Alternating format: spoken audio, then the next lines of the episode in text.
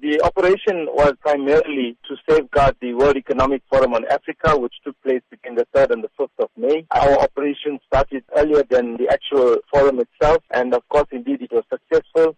There wasn't a single incident reported that was rep related, and for that, I think we must give a lot of credit to all the departments that were involved in delivering a safe and secure World Economic Forum. South Africa delivered a secure international conference, but how are you ensuring that enforcement agencies continue to execute their duties? These uh, law enforcement agencies or the departments that form part of the National Joint Operation Intelligence Structure is involved in also our day-to-day activities and also involved in the general stability of the country. We come together regularly, meet, find ways and means to overcome the contributing factors to the general crime that is taking place. We also come together when major events take place, like the World Economic Forum that we delivered successfully. Also, when there's protest action or any other incident that takes place in the country that requires the intervention of more than one government department. How are you encouraging South Africans to continue with the patience on the roads? We're saying all the time is that, you know,